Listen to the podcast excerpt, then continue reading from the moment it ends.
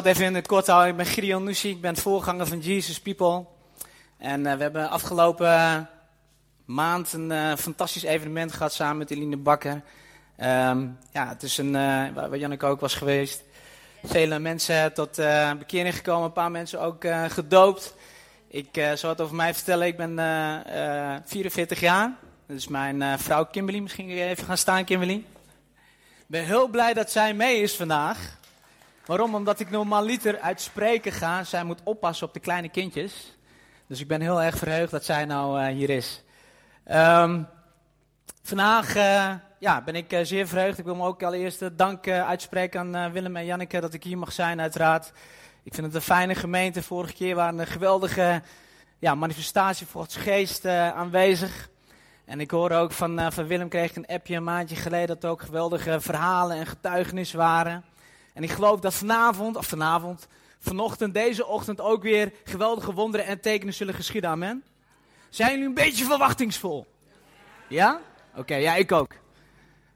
Weet je, en ik weet niet hoe het met jullie is, maar ik leef echt in een geestelijke wereld. En het is mooi toen ik een mail kreeg van jullie eh, back, uh, hoe noemen dat, de back orders ground achter de schermen van uh, succes met de voorbereiding. En het is inderdaad een voorbereiding als ik hier kom of als ik ergens anders ga spreken. En dat is ook waar mijn preek vandaag over gaat, soldaat van Christus. Want de soldaat van Christus bereidt zich ook voor. Want iedere dag is eigenlijk een strijd in de hemelse gewesten. Amen. Want je kan niet gaan slapen of met de beentjes achterover gaan liggen. Kan wel heel eventjes, maar dan merk je meteen dat de aanwezigheid wat minder wordt. Dus vandaag wil ik met jullie opslaan in 2 Timotheus 2.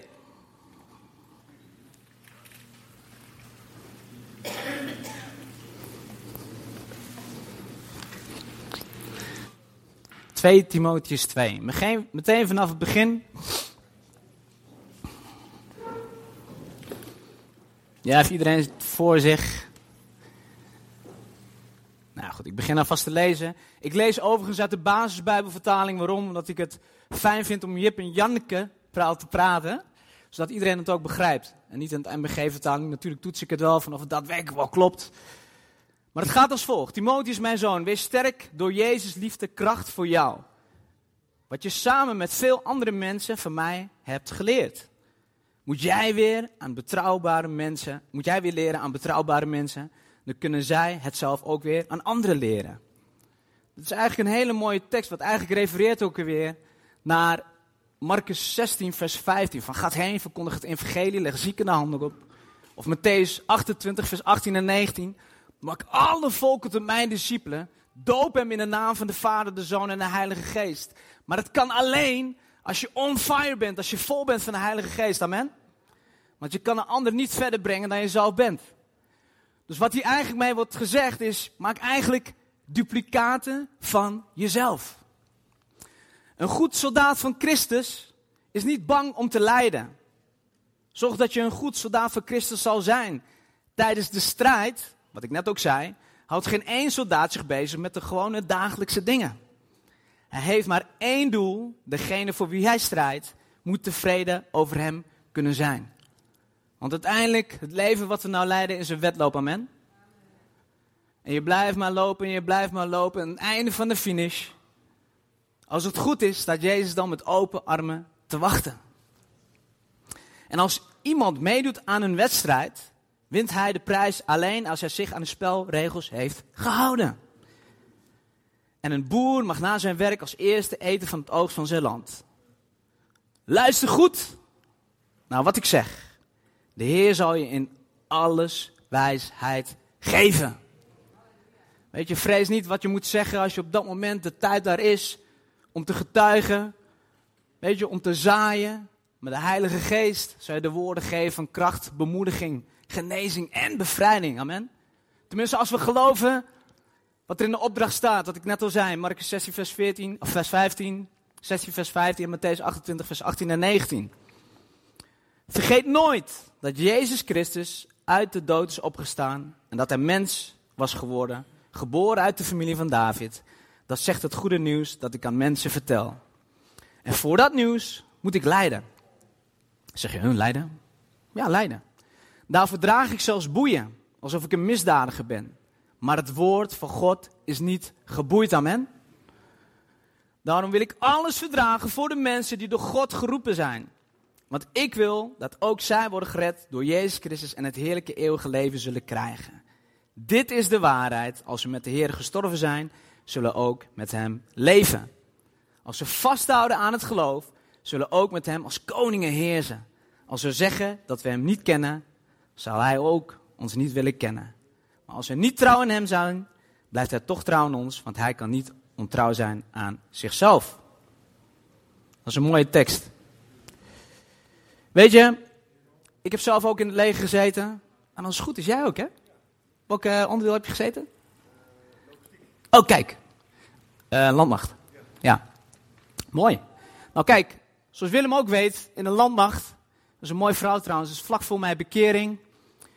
Ik weet niet of jullie de vorige keer ook bij waren, maar ik, ik heb een best wel een ruige achtergrond. Maar toen zat ik eigenlijk een beetje in een T-splitsing. Dus ik was hooligan geweest, ik, ik, heb, ik ben in, de actie hekserij heb ik gezeten. Ik heb allerlei gekke dingen gedaan. Op een gegeven moment kreeg ik aanbiedingen van de, vanuit de criminaliteit, maar eigenlijk ook vanuit de overheid. En op een gegeven moment, ondanks ik wel gelovig was opgevoed, maar nog niet vervuld was met de Heilige Geest, zat ik op een bankje. En ik zei tegen God van, uh, nou heer, uh, hier ben ik. In principe wil ik gewoon het goede doen. Ik zeg, als ik aan word genomen in het leger, dan zal ik beloven om u te volgen. En uiteindelijk was er heel veel strijd. Ik was de eerste keer afgekeurd en uiteindelijk was ik toch aangenomen. En halleluja, in het leger ben ik tot bekering gekomen. En in het leger leer je discipline. Heel eerlijk gezegd was een jongen van de straat, kom altijd te laat. Ik had eigenlijk lak en iedereen alles wat ze zeiden, ook op school. Maar daar werden wel even de touwtjes strakker aangetrokken. Ik leerde bijvoorbeeld om op tijd op te staan, overal op tijd te zijn, je bed op te maken, leren te verdedigen, maar ook leren aan te vallen. In het leger hadden we ook een, een buddy. Wie weet wel de buddy is? Een maatje, toch? Ja, een maatje. Daar werd je aan gekoppeld. En die buddy, die zorgde ervoor dat alles goed ging met jou. Die, die dekte eigenlijk jouw rug. En zo is het denk ik ook een beetje in het christelijk leven. Dat je in jouw leven een vertrouwenspersoon hebt die je ook kan opbouwen. Weet je, ik heb wel eens een, een post gezien, dat is een heel mooie, mooie post over, over een aantal groep leeuwen. Echt heel stoer zaten ze te lopen en staat er: Surround yourself with people who can build you up. And niet who can put you down. En daarom is het belangrijk, als je hier een vertrouwenspersoon, of Willem of Janneke, dat je juist continu blijft aanvoeren, omgaat met de mensen die jou kunnen opbouwen. En waar je van kan leren. Vermijd mensen die continu zitten te rollen, je beneden waar je gewoon niet lekker bij voelt. Weet je, ook ik heb soms afscheid moeten nemen in het begin van bekeren, wat ik best wel lastig vond van oude vrienden, maar waarvan ik gewoon wist, ik moet hier gewoon mee kappen.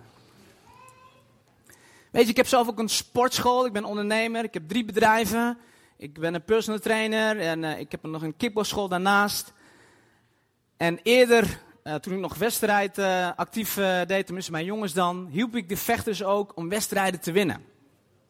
En met personal training hielp ik de mensen om fitter te worden, om af te vallen. Weet je, en bij wedstrijdjongens moet je ook scherp zijn. Je moet een voorbeeldfunctie zijn, wat ik al zei, en dat is met je buddy die je dan uit kan kiezen. Weet je, ondanks, ik ben 44 jaar, ze de helft van mijn leeftijd waren, gaf ik ze wel altijd klappen. In de goede zin van het woord. Weet je, Robbie Hageman, hebben jullie, die ook eens gezien toch? Hij is wereldkampioen. Weet je, hij is ook een goede bokser. Hij weet wat die discipline inhoudt. Want als jij op een gegeven moment een wedstrijd gaat vechten. En je krijgt op een gegeven moment een tik op je neus en je gaat in een hoekje kruipen. Ja, dan heb je wedstrijd verloren en dan heb je de kans misschien wel om knock-out te gaan. Dus je moet je goed zelf kunnen verdedigen. Mensen kiezen er allebei voor. Dus een goede voorbereiding is het halve werk. Mike Tyson zei wel eens van everybody has a plan until they get punched in the face. dan zeg je Mike Tyson, Mike Tyson. Maar ja, uiteindelijk klopt het wel wat hij zegt. Weet je, en zo is het eigenlijk ook met christelijk leven. Iedereen heeft een plan, totdat de strijd komt. Totdat op een gegeven moment dingen op je pad komen en denk je van, oh, het is toch wel moeilijker dan gedacht. Durf ik het wel op dat moment te zeggen? Dat je glorie, halleluja, op zondag zit en bij de koffiemachines met je collega's staat te praten. En die ene collega tegen die andere collega zegt, oh heb je het al gehoord over die en die? Of dat je, weet ik veel, op je hockeyclub zit of je voetbalclub. En dan begint opeens grove taal, grove praten uit te praten. Ben je dan in staat en vol van de Heilige Geest dat je daarvan kan distancieren? Of er misschien nog wel wat van kan zeggen? Dat zijn de momenten die essentieel zijn. Weet je, en zonder training en zonder voorbereiding weet je gewoon niet wat je moet doen. Nou, hoe kun je dan hierdoor voorbereid zijn? Door te trainen. Dat is Paulus heeft gezegd dat je leven een wedloop is. Een wedstrijd. Je leert dus, wat ik net al zei, om te incasseren, maar ook om aan te vallen. En dat is mooi. Amen.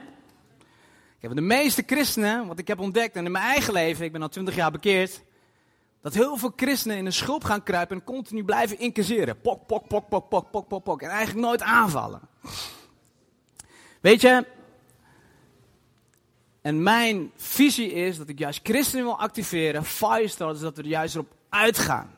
Weet je, om het evangelie te verkondigen en dat zie ik als aanvallen. Want dan word je pas echt een gevaar voor het Rijk der Duizend. Dan zie je wonderen en tekenen gebeuren om je heen. Niet alleen op zondag, maar iedere dag.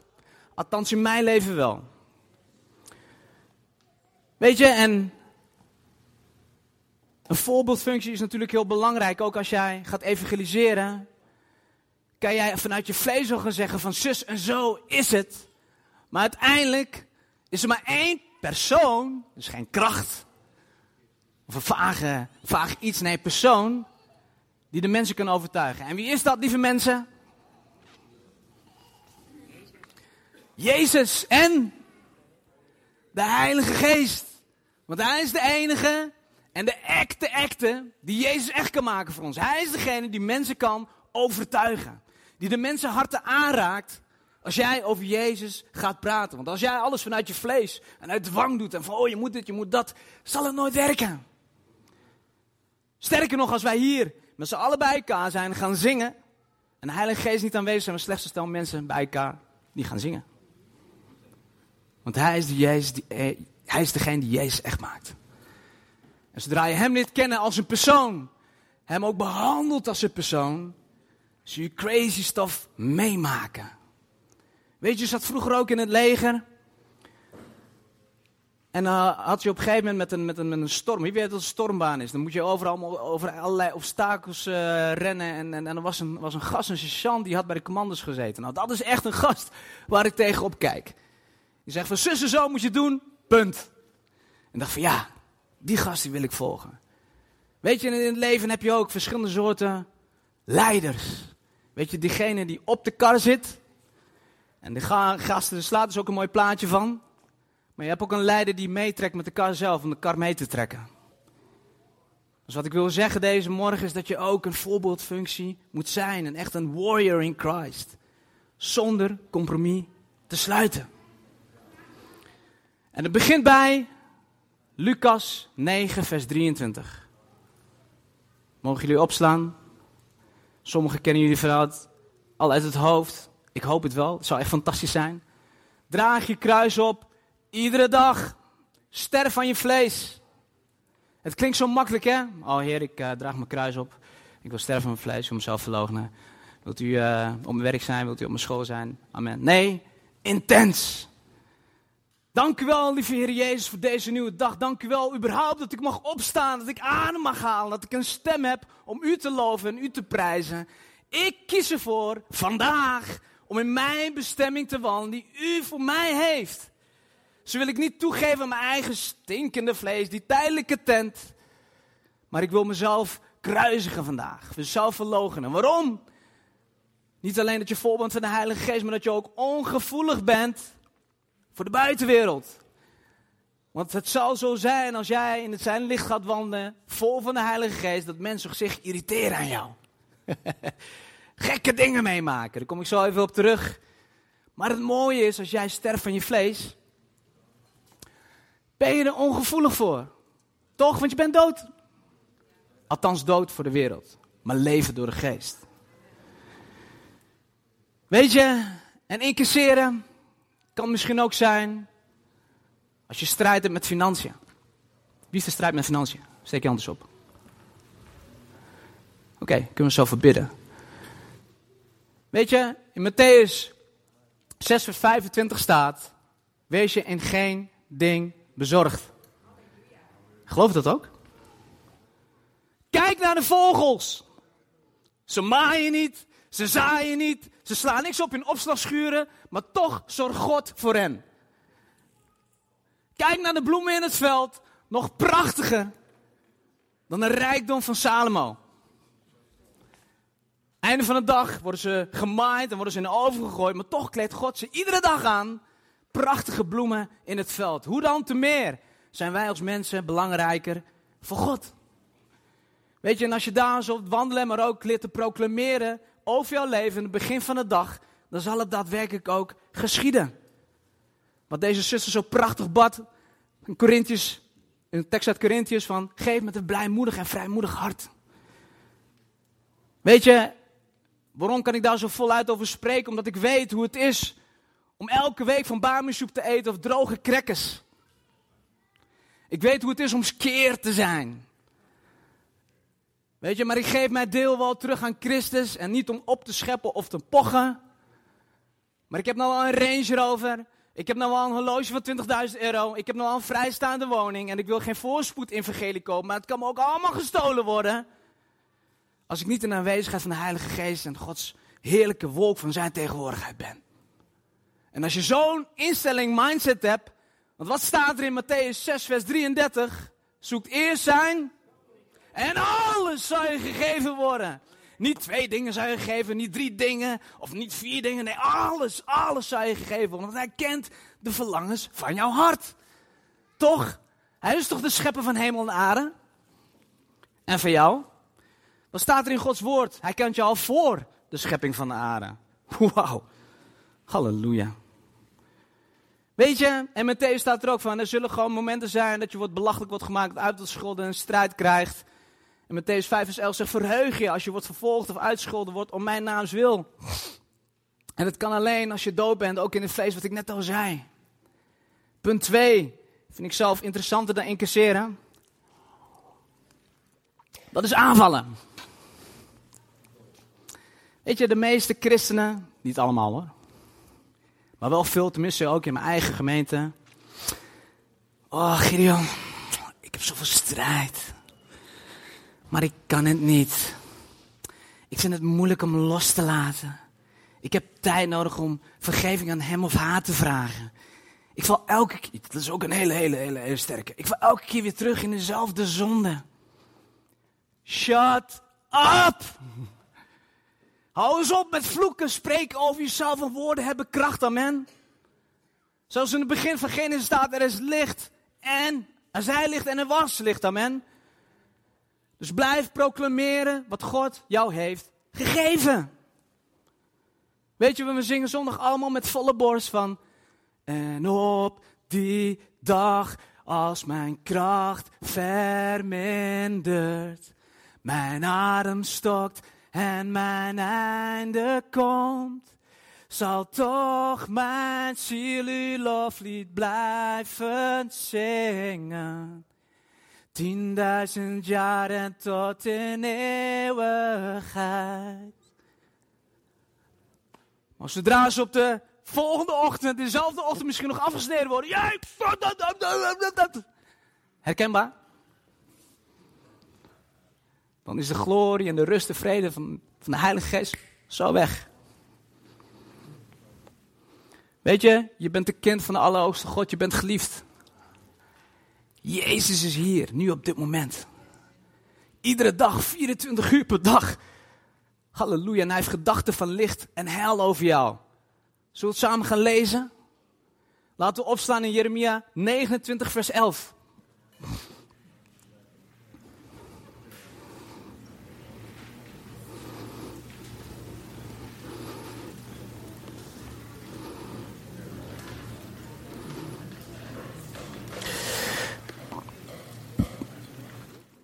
Want ik weet wat mijn plannen voor jullie zijn, zegt de Heer.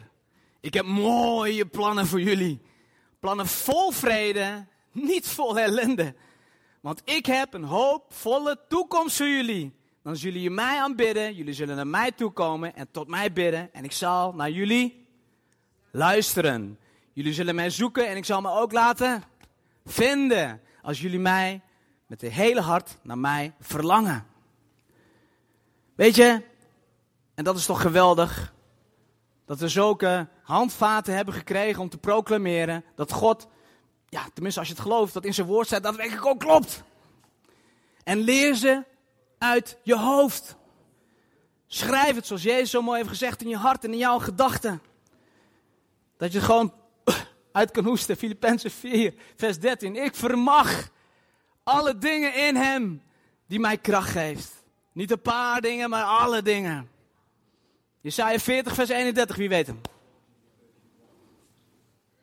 En ieder die de Heer verwachten, ze stijgen op met vleugelen als arenden. Ze zullen lopen en niet moe worden. Ze zullen wandelen en niet mat worden. Dat is de proclamaties van de dag.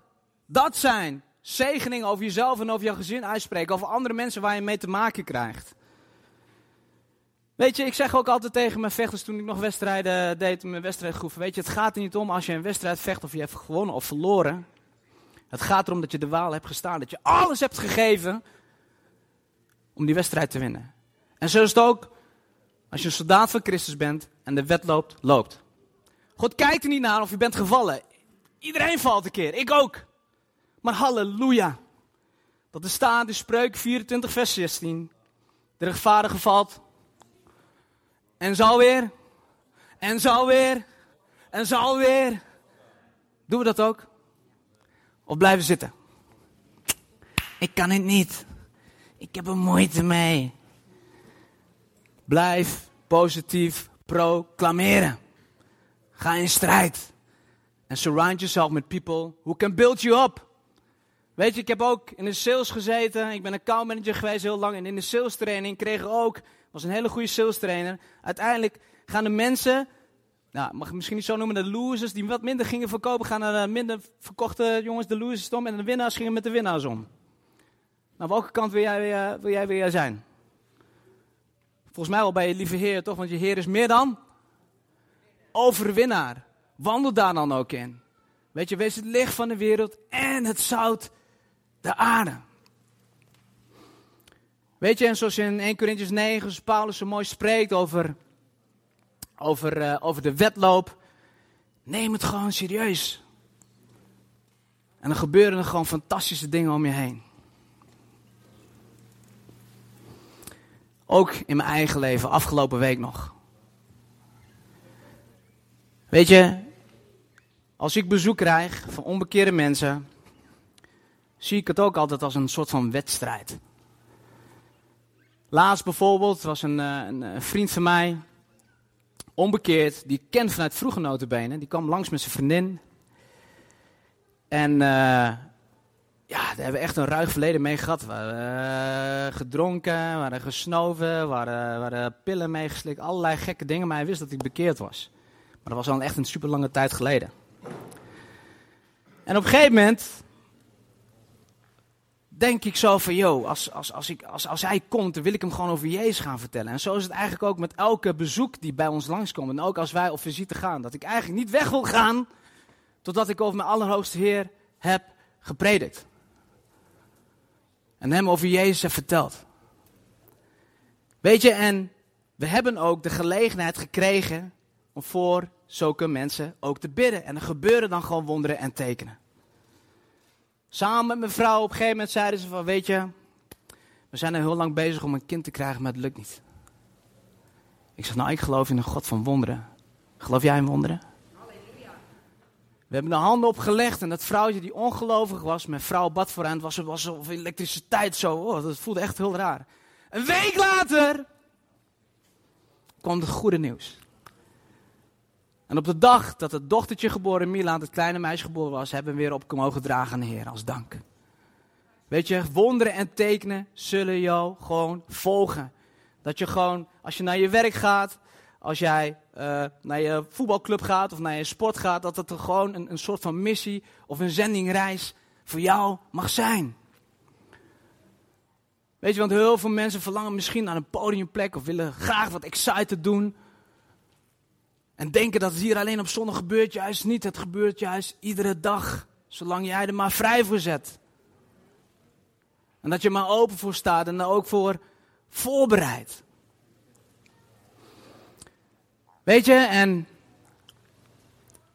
die jongen, die onbekeerde gast, die mij kent in mijn gekke tijd, die vertelde ik op een gegeven moment over Jezus. En hij zei van, yo man, ik, ik, ik, voel het echt. Ik zeg, ja, maar God is een tastbare God. Een wolk van zijn tegenwoordigheid. Die rust en vrede. Hij zegt, is net zo echt als het glas water daar op tafel. En op een gegeven moment baden voor hun en ze voelden echt de godsglorie als een wolk van zijn aanwezigheid en tegenwoordigheid op een gegeven moment neerdalen in onze eigen huiskamer. En op een gegeven moment zei hij van wow, dat was echt unreal man, dat heb ik nog nooit meegemaakt. Waarom was het unreal? Omdat hij ook weet hoe het is om onder invloed te zijn van drugs.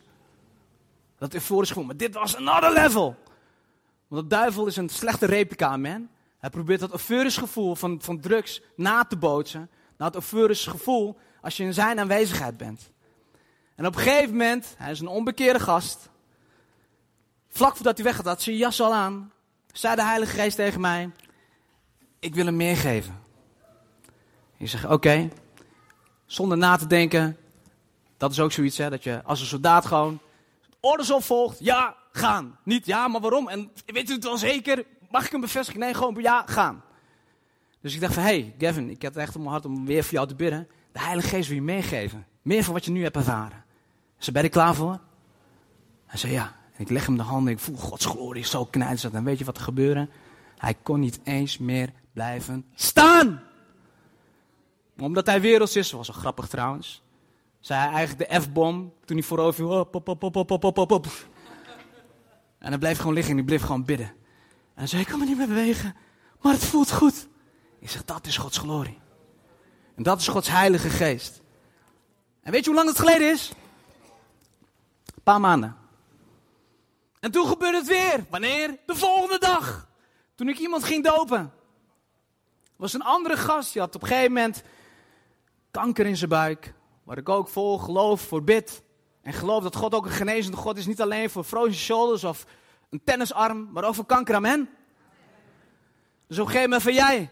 Ik zeg ik wil graag voor jou bidden was een Irakees jongen, denk een moslimachtergrond. En hij kwam naar voren. Gods geest raakte hem aan en viel door de kracht van God.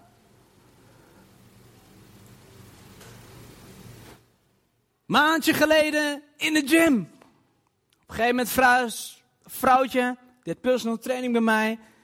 En altijd hebben we het weer over Jezus. En ze zei op een gegeven moment van, ja, ik lag laatst in mijn bed, was zo raar. Ik zeg, wat dan? Ja, ik werd wakker en zat op een gegeven moment zo iemand bovenover mij te kijken. Dus ik sprong uit bed. En die, die, die man had helemaal geen mond, had helemaal inge, ingezakte ogen. Ik zeg van wow, heftig. En toen deed hij van oh, oh, oh, oh. En toen ging boem, toen loste hij op. Dus ik en mijn man bellen, want de man zat ook in een leger. Die is dan op oefening. Helemaal in paniek. Kleine kinderen, drie kleine kinderen. Ik zeg nou, ik heb de oplossing daarvoor. Zodat je nooit meer wordt lastiggevallen. En dat je de wapens hebt om deze duistere macht te krachten. Want ik geloof jou weg te jagen. En dat kan maar door één manier. Niet in de naam van Boeddha, niet in de naam van Maria, niet in de naam van Shivu, maar in de naam van Jezus. Want ze geloofden wel. En op een gegeven moment zei ik van, nou weet je, het zag er misschien wel heel echt uit en ik geloof je. Maar weet je wat ook heel echt is en tastbaar? Ik zeg van nou, ik zeg Jezus zelf. De Heilige Geest. En dan ga ik weer, hè. Ze ben je klaar voor? Dus ik legde haar de handen op en boem, ze viel weer. Twee weken geleden weer hetzelfde. Oud vrouwtje, of oud in de baptistengemeente, altijd al gelovig opgevoed, maar juist door de gepush, gepush, misschien kent wel, ik zelf ook. Ik kom zelf ook een traditionele kerk. Ja, je moet, je moet. Ging ik eigenlijk voor, mijn oma en voor mijn moeder naar de kerk. Zo'n gevoel had zij. Maar, wat die zuster ook altijd prachtig zegt, Gods woord zal nooit ledig wederkeren. En uiteindelijk blijft God je altijd vasthouden, altijd weer confronteren met het woord en met mensen van Hem. En op een gegeven moment bad ik voor haar, ze hebben de kracht van God wel eens ervaren. En ze viel weer. Wat ik hiermee wil zeggen, lieve mensen, dat God een tastbare God is. En als Gods geest op jou is, dat hij niet alleen mensen wilt aanraken hier zondag in de dienst, maar ook gewoon in de supermarkt, in de gym, in je eigen huis, midden op straat. En dat hij het ook toevertrouwt. Ik zeg toevertrouwt, want het gaat niet zomaar, komt niet zomaar uit de lucht vallen. Om deze mensen aan te raken. En waarom geloof ik dat? Laten we het even gaan onderbouwen van waar het eigenlijk staat. Ik zie mensen een beetje met schaapachtige ogen zitten kijken. In 2 Kronieken 5, zullen we het even opslaan? 2 Kronieken 5.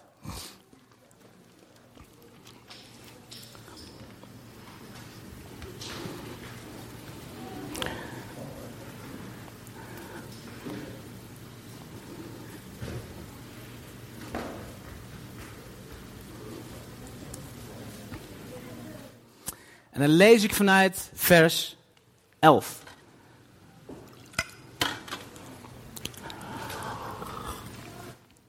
Alle priesters deden dienst. Ze hadden zich nu niet aan een schema met de beurten gehouden. En dat vind ik wel heel mooi gezegd eigenlijk. Ze hebben zich niet aan de schema's gehouden. Wat we soms ook heel vaak doen. Inclusief ik. Oh, we moeten eerst zangdienst doen. We moeten eerst dan en dan doen. Zo lang moet de preek zijn. Zo lang moet dit doen. En dan moeten we stoppen. En dan kappen we eigenlijk het af. Maar die gasten, die priesters, die hadden daar niet aan gehouden. En wat gebeurde toen? En de zangers, Azaf, Hemel, je doet toen en andere, andere zangers stonden in linnenkleren aan de oostkant van het altaar met cymbalen, harpen, citers. Bij hen stonden 120 priesters op de trompetten te blazen. Met z'n allen begonnen ze muziek te maken en te zingen. Ze prezen de Heer met een lied. Prijs de Heer, want Hij is goed. Zijn liefde duurt voor eeuwig. En nu komt het. Toen kwam er een wolk van zijn tegenwoordigheid die de hele tempel van de Heer vulde. De priesters konden door die wolk niet meer blijven staan om dienst te doen, want de wolk was de machtige aanwezigheid van de Heer zelf die ermee werd vervuld. Halleluja. Weet je, en we kunnen praten over de geestelijke wapenuitrusting en het wapens van het licht. En ik ken ze ook hoor. Ook iedere morgen proclameer ik het. Dank u wel, Vader, voor de helm des hels. De schild des geloof. De panzer der gerechtigheid. De schoen de bruidvaardigheid. Omgoord met de gordel des waarheids. Zodat ik de machten van het duisternis kan verslaan door de kracht van de Heilige Geest. Ik vermag alle dingen in Hem die mij kracht geeft. Maar weet je wat eigenlijk nog veel belangrijker is? Zonder dat te bidden van de engel des Heren. Omring zich voor hen die hem vrezen. Stuur uw engelenwacht. Weet je wat nog veel belangrijker is? Gods heilige aanwezigheid zelf. His holy presence. En dat is wat ik vanavond met jullie wil delen. Dat je deze presence ook niet alleen voor mij is, maar ook voor jullie. Iedere dag. Niet alleen op evenementen. Niet alleen wanneer een gastspreker komt. Niet alleen wanneer je naar een groot evenement gaat. Nee, iedere dag. Weet je, en op een gegeven moment vertelde ik toch ja, die getuigenissen, wat ik zei, dat mensen gingen vielen, maar ook bevrijdingen. Nou, hoe uitzicht dat dan? Nou, afgelopen maand ook. was een LGBT-vrouwtje. Ik hou van haar. Ik hou van heel veel LGBT-vrouwen. En op een of andere manier vertrouwt God zij aan mij toe. Ik veroordeel ze niet. Maar ik blijf wel streven wat er in het woord van God staat. Amen. Ik sluit geen compromis. Maar niet op een veroordelende manier. Maar uit een liefdevolle manier. En op gegeven moment als Gods geest zo tastbaar en zwaar op jou is, de overtuigt de Heilige Geest hen wel van hoe het daadwerkelijk ook zit. En ze zei dat zelf ook tegen mij. Ja, Gideon, ik weet eigenlijk ook wel dat het niet helemaal zo in koord of de Bijbel is. En een paar weken daarna, met een ander LGBT-vrouwtje, ik was met haar aan het praten en ze begon continu tijdens het gesprek. continu te gapen, ze hield maar niet op. En voor de mensen misschien die weten die nog nooit de bevrijding meegemaakt, dat kan door een aantal dingen. Je kan hem op de grond liggen shaken, je kan kokhalsneiging krijgen, maar je kan ook gapen. En dat was onnatuurlijk op een gegeven moment. Ja, tuurlijk, je kan een keer gapen als je moe bent. Dat was onnatuurlijk en de Heilige Geest bevestigde mij al. Zij krijgen gewoon knijters uit de bevrijding. Sommige mensen, die vallen niet neer, die lopen in mijn gym, beginnen zo spontaan te huilen. Ik weet ook niet wat het is. Het is de aanwezigheid van God. Als je mijn reviews leest, Gideon's Gym, Google maar eens. iedereen, of bijna 9 van de 10 mensen zeggen, en ik heb er 116 volgens mij, er hangt zo'n zo'n zo'n relaxte sfeer daar in de gym. Waarom? Dat het Gods aanwezigheid is. Andere gast, een paar weken geleden, begon zo in één keer te boeren.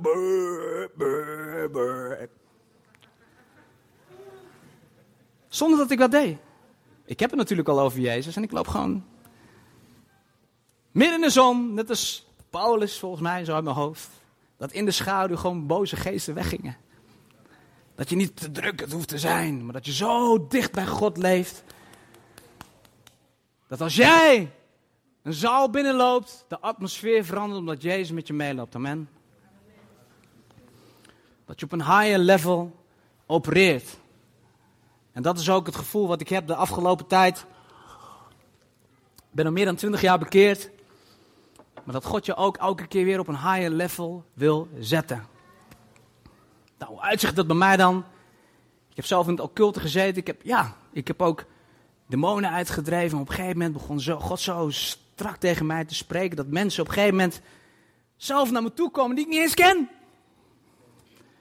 Dus ik was altijd op zoek van mensen, doe maar om een pad, die, die gewoon contact met mij namen. Oh hey, ik, ik, heb gehoord dat jij Gideon bent, dus zus zo, die mag een keer langskomen om te praten. Ik sta natuurlijk altijd open. En voor de dag ervoor overtuigde de Heilige Geest mij al van, joh, je gaat bidden voor hem, voor bevrijding. En hij openbaarde dat hij vast zat in een pythonsgeest. Dat was ook een Molukse jongen. En voor degenen die het niet weten, de Molukse cultuur is vaak verbonden met een dier. Weet je, een soort van dieraanbidding. En ervaren echt dat hij een, een pythongeest om zich heen had die hem beknelde. Want hij was ook een nieuwe beweging had hij gestart, maar hij ervaarde nog onrust. En daarom is het ook belangrijk als je dagelijks, morning, noon en night, het liefst, net als Daniel, dicht bij God leeft, dat je ook gevoelig bent voor dat soort dingen wat de Heilige Geest tegen jou wil zeggen. En op een gegeven moment zat ik zo bij hem op tafel, aan tafel, aan de keukentafel. En dan kom ik weer terug op het soldaat van Christus, dat je gewoon moet gehoorzamen als de Heilige Geest op dat moment, op de key moment, dat je moet reageren. Dat de actie-reactie is. En we waren midden in het gesprek en op een gegeven moment zeggen we, stop maar met praten. De Heilige Geest is hier. Zei, voel je dat? Hij zei, ja. Ik zei, ga maar staan. Dus op een gegeven moment stond hij op. En God bevestigde mij die Pythongeest, wat ik de avond ervoor had gehoord. En hij werd gewoon allemaal losgemaakt. En hij begon te krioelen als een slang over de grond. Ik verbrak het in de machtige naam van Jezus. En hij was vrij.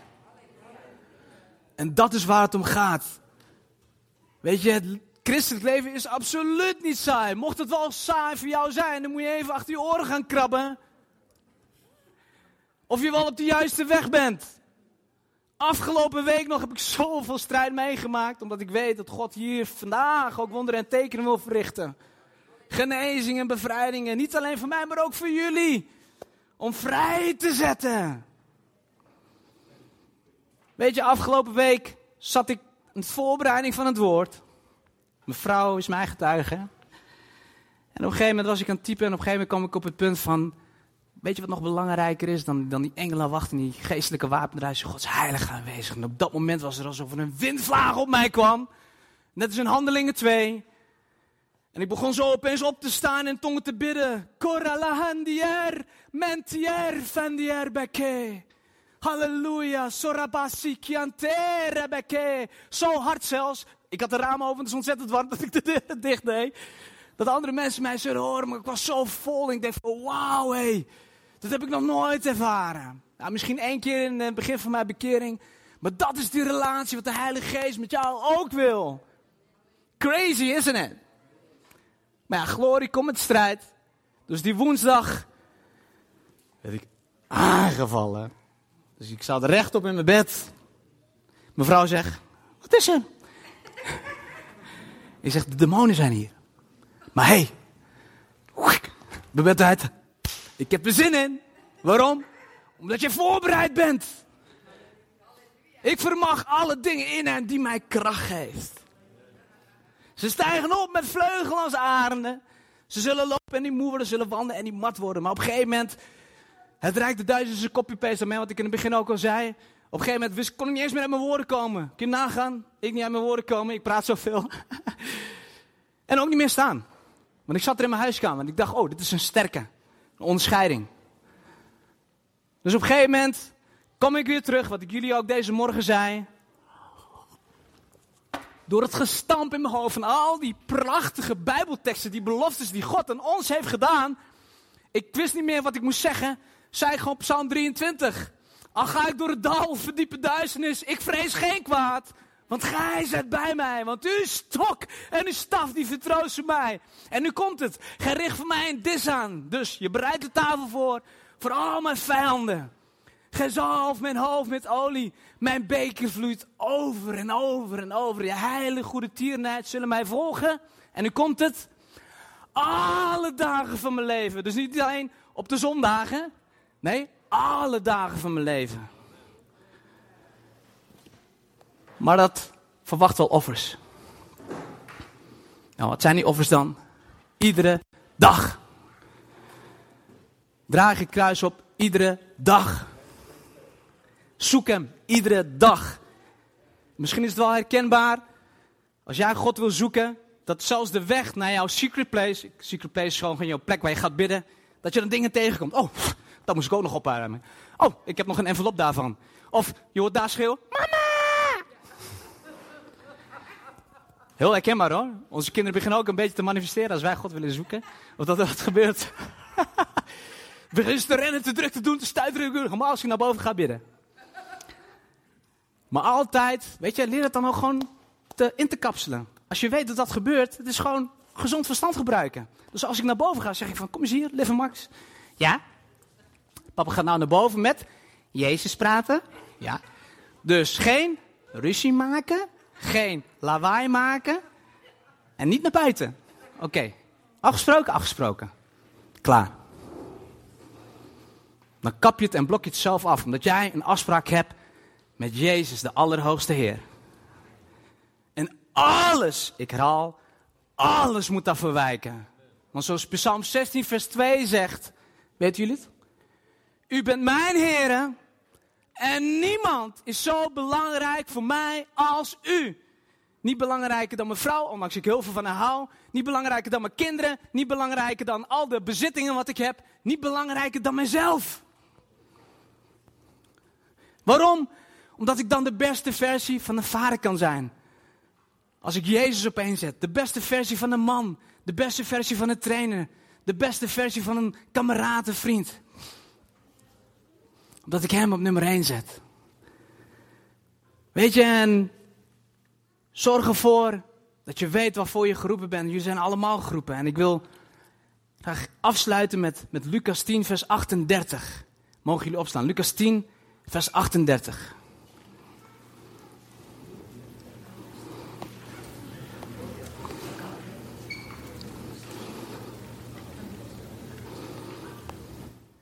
Een heel bekend verhaal gaat over Martha en Maria. Onderweg naar Jeruzalem kwam Jezus ergens in een dorp. Daar vroeg een vrouw Martha om hem, om haar thuiskomen te eten. Martha had een zus, Maria. Maria ging daar naar Jezus zitten luisteren. Maar Maria had het druk met het bedienen van Jezus. En ze ging naar Jezus toe en zei: Heer, vindt u het dan helemaal niet erg dat mijn zus mij al het werk laat doen? Zeg er alsjeblieft dat ze moet komen helpen. Maar de Heer antwoordde haar: Martha, Martha. Nou, dat is toch heftig als de Allerhoogste Heer, de Zoon van de Allerhoogste God, dat tegen zegt: Gideon, Gideon. Jij maakt je bezorgd en druk over allerlei dingen, maar eigenlijk is er maar één ding nodig. En Maria heeft het goede gekozen. En dat zal er niet worden afgenomen. Wat ik hiermee probeer te zeggen, dat jouw relatie met God op nummer 1 moet staan. Boven alles, wat ik net ook al zei. En zelfs ook boven mijn eigen bediening die ik heb. Want soms ben ik ook zo heel erg druk met het organiseren van evenementen. Met het geven van consult. Met heel veel andere dingen. Terwijl Jezus zegt, kom bij mij. En het is heus niet zo dat je alle bijbelteksten moet proclameren en moet schreeuwen. Hij wil gewoon soms ook dat je gewoon bij hem komt zitten aan zijn voeten en stil bent. En misschien ervaar je het niet op dat moment. Dan blijf ik net zo lang zitten tot ik hem wel ervaar. Want ik ga gewoon voor zijn heilige aanwezigheid. En deze aanwezigheid Deze tastbare aanwezigheid is hier nu ook op dit moment. Kan de lofprijsteam misschien naar voren komen? Weet je, en ook deze ochtend wil ik een oproep doen. Misschien ben je aangesproken door dit woord. Weet je, en denk je van, yo, ik wil een soldaat van Christus zijn. Weet je, redding is makkelijk. Bekeerd, bekeren is makkelijk. Maar bekeerd blijven is lastig. Weet je, het is een iedere dag een toewijding wat je moet doen. Het vergt discipline, het vergt soms je moet lijden met vallen en opstaan. Maar de rechtvaardige zou zeven keer vallen en weer opstaan. En weet je, ik wil ook geen voorspoed evangelie verkondigen, omdat het gewoon niet zo is. Want heel veel mensen denken van, oh, eens gered, altijd gered. Wat in Romeinen 10 vers 9 staat. Maar soms moet je ook verder lezen. In Matthäus 6, 7, vers 21. Niet iedereen die Heere, Heere tegen me zegt, zal het koninkrijk des Heren beërven. Hebreeën 10, vers 26. Petrus 2, vers 20. Schrijf het maar op, ik ga het nu niet allemaal oplezen. Zolang je niet gehoorzaam blijft, valt er iets verschrikkelijk op jou te wachten. En dat willen we allemaal toch niet. Maar het is nooit te laat, lieve mensen. Het is pas te laat als je laatste levensadem uitblaast. Want God staat niet met een stok te wachten als jij naar voren wil komen en die geeft je nog een keer een slag na. Nee, hij staat te wachten net als de vader op zijn verloren zoon. Elke dag te kijken, is hij er?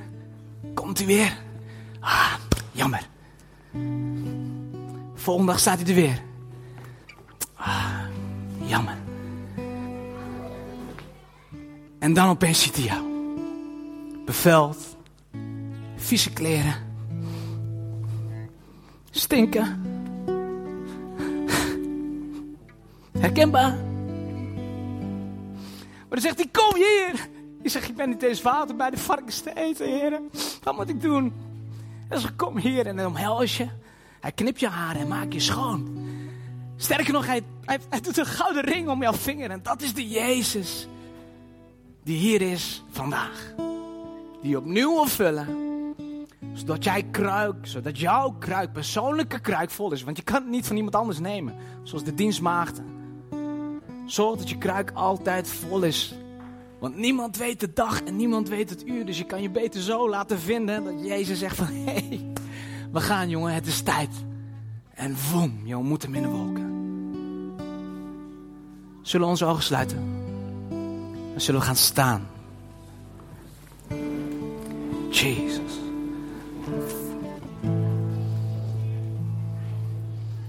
Halleluja. Dankjewel, Heilige Geest, dat u hier bent.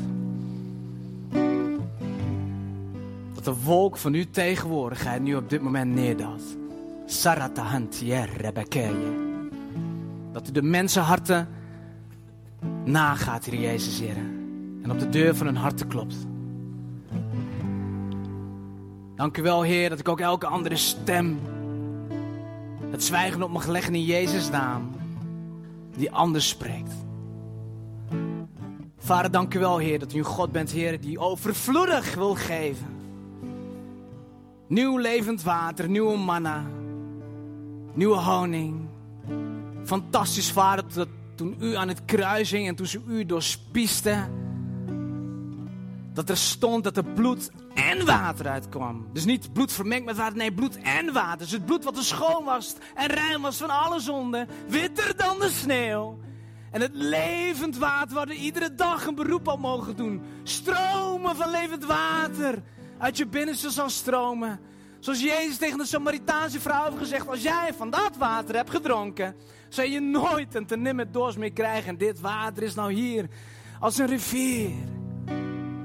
En als jij je aangesproken voelt en je hebt nood in gebed, je hebt ergens last van, fysiek of geestelijk, of je hebt even weer die vuur nodig, of je wil zijn heilige aanwezigheid kennen en je wil wandelen in de opdracht wat in Marcus 16 vers 15 staat, Matthäus 28 vers 18 en 19. Gaat heen, verkondig het evangelie, leg zieken de handen op, drijf boze geesten uit, doop hem in de naam van de Vader, de Zoon en de Heilige Geest. Want ik heb jou de macht gegeven over elke overheid en elke macht. Want hij heeft de allerhoogste prijs betaald. Dan wil ik je vragen gewoon naar voren te komen. En misschien ben je een verloren zoon, of misschien ben je wel een Lazarus. En verlang je gewoon weer naar een aanraking van Gods geest. Dan zal ik je wat moois vertellen. De Heilige Geest wil je nog liever aanraken deze ochtend. Dan jij aangeraakt door Hem wilt worden. Safrantje, rebekentje. Dus als jij aangesproken voelt, kom maar naar voren. Halleluja, dan ga ik voor je bidden. Dat je een nieuwe schenking mag ontvangen, nieuwe kracht. Zijn er misschien nog catchers hier in de buurt? Catchers? Sabrasta kantia rabakaya. Sorabahantia rebeke. Merele hentia reke.